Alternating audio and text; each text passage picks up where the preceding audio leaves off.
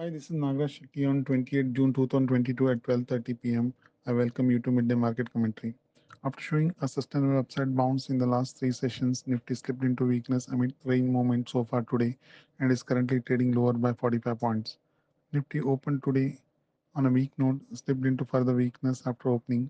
It later started with gradual upside recovery in the early to mid part of the session and is now consolidating at the higher levels. The opening downside gap remains partially filled. The advanced decline ratio is slightly negative at 12:21 p.m. and the overall market breadth is also lagging. The broad market indices like mid-cap 100 and small-cap 100 of NSE exchange are trading lower by 0.39% and 0.49% respectively. Sectorally, automobile, media, and metal sectors have moved up while realty, pharma, and financials have skipped into declines. On the stocks, ONGC, Hindalco, and M&M have moved up while Asian Paint, Titan, and Divis Lab are currently trading lower. Asian markets are trading in negative trend. The intraday trend of Nifty is weak with range bound action.